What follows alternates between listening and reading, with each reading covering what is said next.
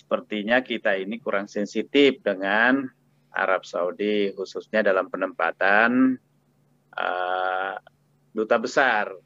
Oke. Okay. Nah, di antaranya duta besar yang kita tempatkan ini adalah orang yang memasang diri sebagai tembok penghalang untuk terjadinya eh, negosiasi dalam peningkatan kuota itu. Karena apa? Dia hmm. paling rajin untuk mencerca, mencaci maki, menyatakan kadal, hmm. uh, apa dan dan macam-macam penilaian tentang Saudi, termasuk pernyataan bahwa Saudi adalah negeri biadab. Waduh. Nah, saya bilang kok yang seperti ini malah ditempatkan jadi dubes.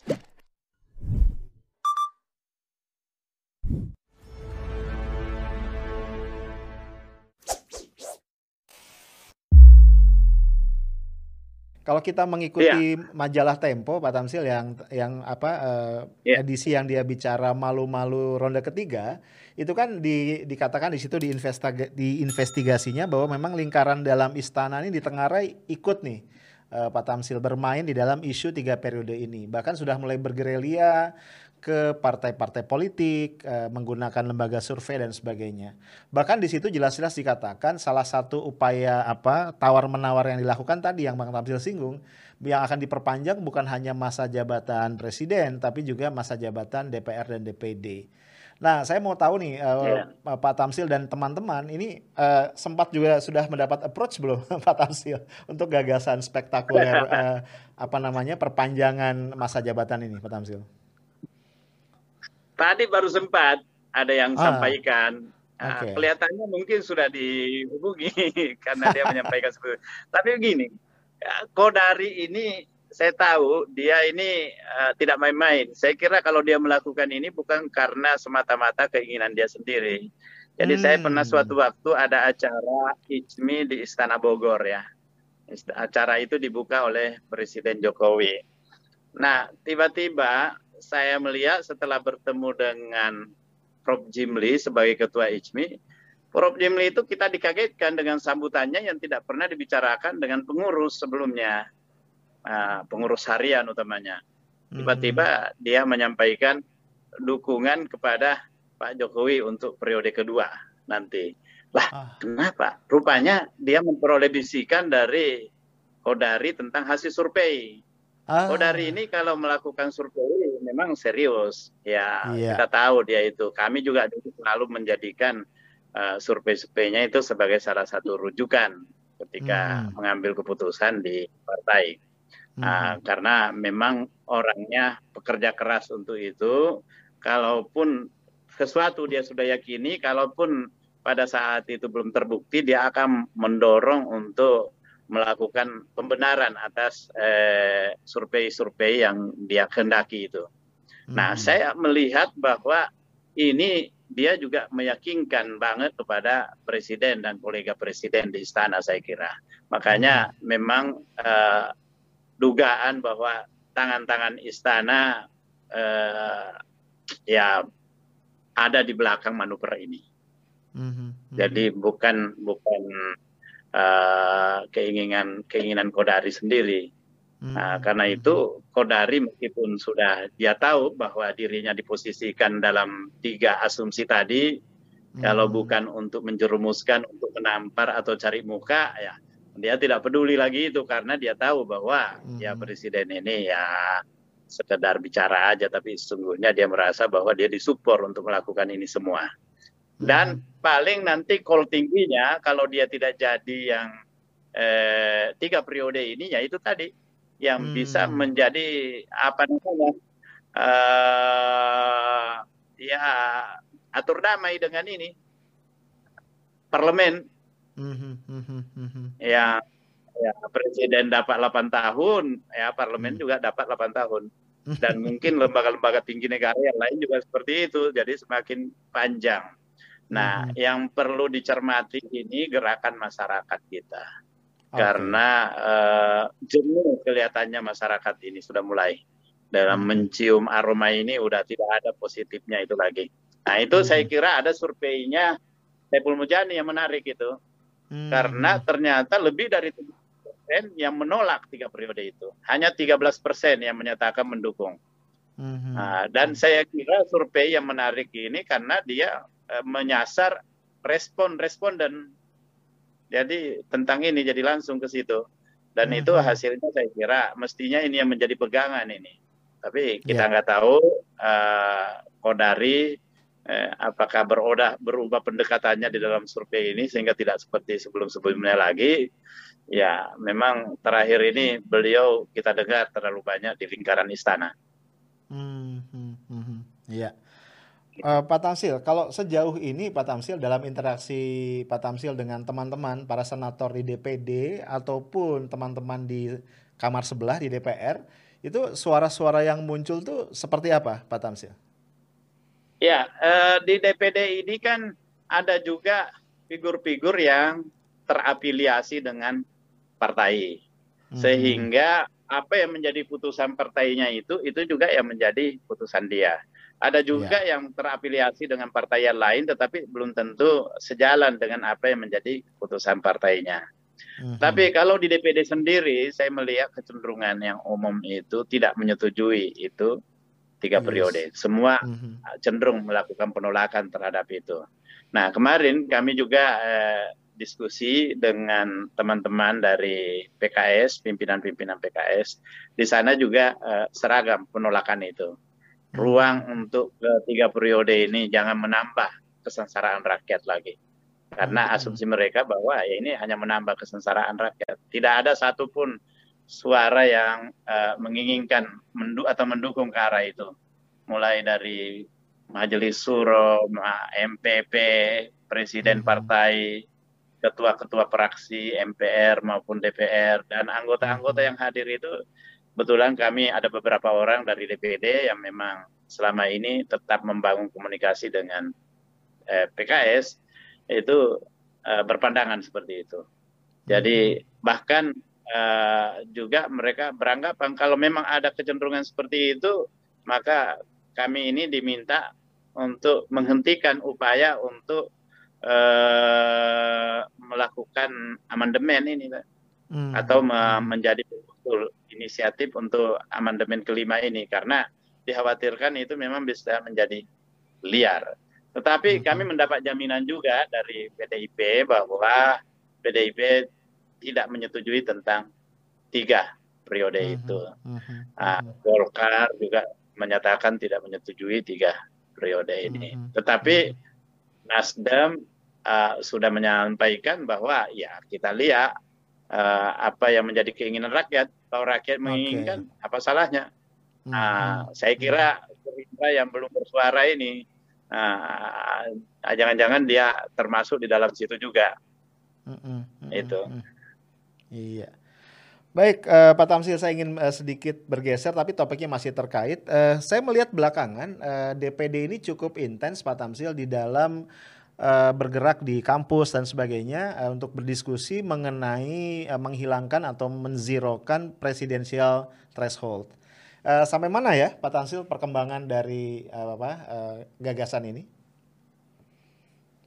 Ya, itu terus bergulir dan hmm. hampir semua kampus bukan hampir semua kampus yang didatangi itu sependapat bahwa okay. ini memang kejahatan demokrasi ini. Hmm. Yang 20% hmm. ini presidensial threshold ini. Kalaupun ada yang mendukung presidensial threshold ya hanya pada angka 10%. Tapi rata-rata menginginkan 0%. Kenapa? Hmm. Karena kita berharap muncul figur-figur yang lebih banyak yang menjadi pilihan kita, bukan dipaksa untuk memilih yang itu-itu lagi. Mm-hmm. Nah, mm-hmm. tapi ada pilihan-pilihan. Uh, saya kira sekurang-kurangnya sudah delapan kampus yang didatangi ini dan berbicara tentang hal ini. Uh, mereka rata-rata menyampaikan uh, pendapat bahwa nol persen ini adalah upaya yang bagus untuk melahirkan pemimpin nasional yang kita tidak kaget-kaget lagi hmm. karena tidak sesuai dengan harapan. Karena kalau ini kan bisa partai memaksakan, sepakat, disuruh kita memilihnya, ya tidak ada pilihan lain kecuali itu. Makanya yes. uh, saya menyampaikan kepada teman-teman di DPD kemarin bahwa sekurang-kurangnya kita ini harus membuat suatu apa melakukan suatu penegasan supaya pasal yang menyebutkan tentang dua ronde itu sistem dua ronde itu itu harus dijalankan hmm, okay. supaya apa supaya bisa muncul lebih dari dua paket bisa hmm. muncul lebih dari tiga malah jadi uh, dan kita bisa mendapatkan ya eh, figur-figur eh, yang eh, baik, figur-figur yang sesuai dengan harapan kita, bukan dikagetkan. Saya khawatir nanti kalau ada orang gila didandanin sedikit, dilihat, dianggap bahwa dia ini adalah orang yang sangat sederhana, tidak memikirkan dirinya sendiri, kemudian dibiayai oleh sembilan naga, didatangi semua, dipromosikan, bisa jadi presiden Republik Indonesia itu. iya. Iya, iya, iya, betul, betul.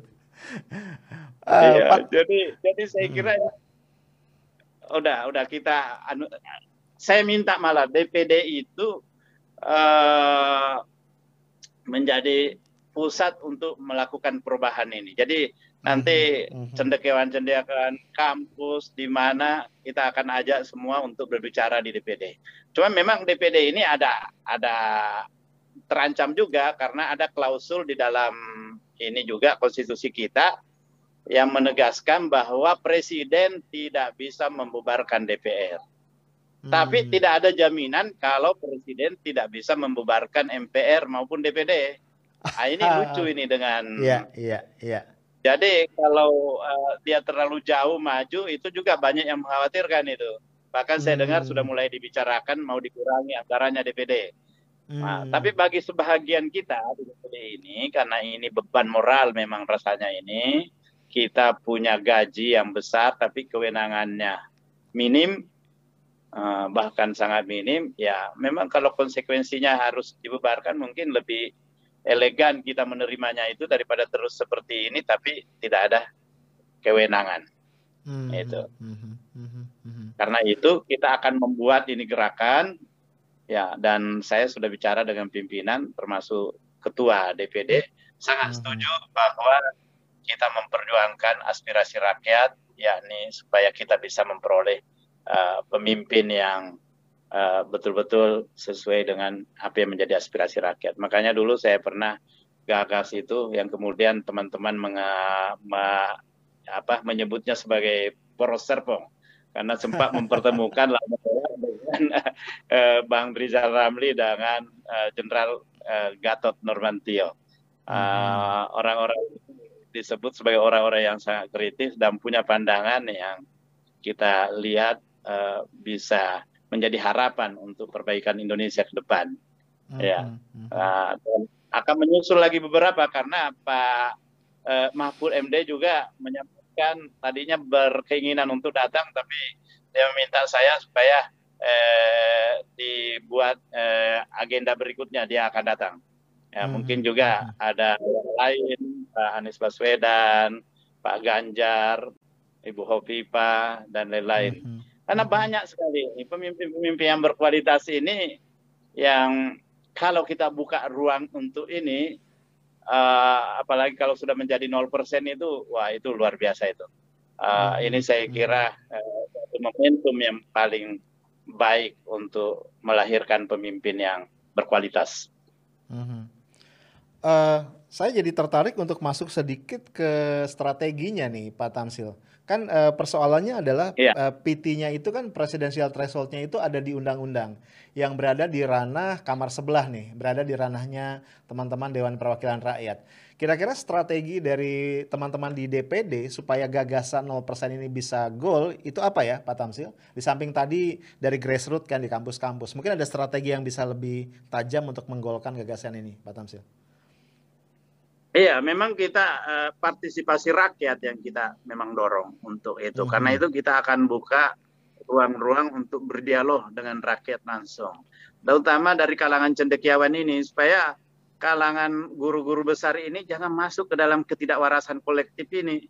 Hmm. Guru besar ini harus tampil beda, harus tampil beda. Apa memang kelihatannya ini pemerintahan ini sepertinya cuek terhadap pendapat guru-guru besar ini Bahkan hmm. waktu saya di Komisi 7 DPR dulu, saya sangat mengeritik itu mekanisme pemilihan rektor itu, di mana hmm. suara menteri yang sangat menentukan.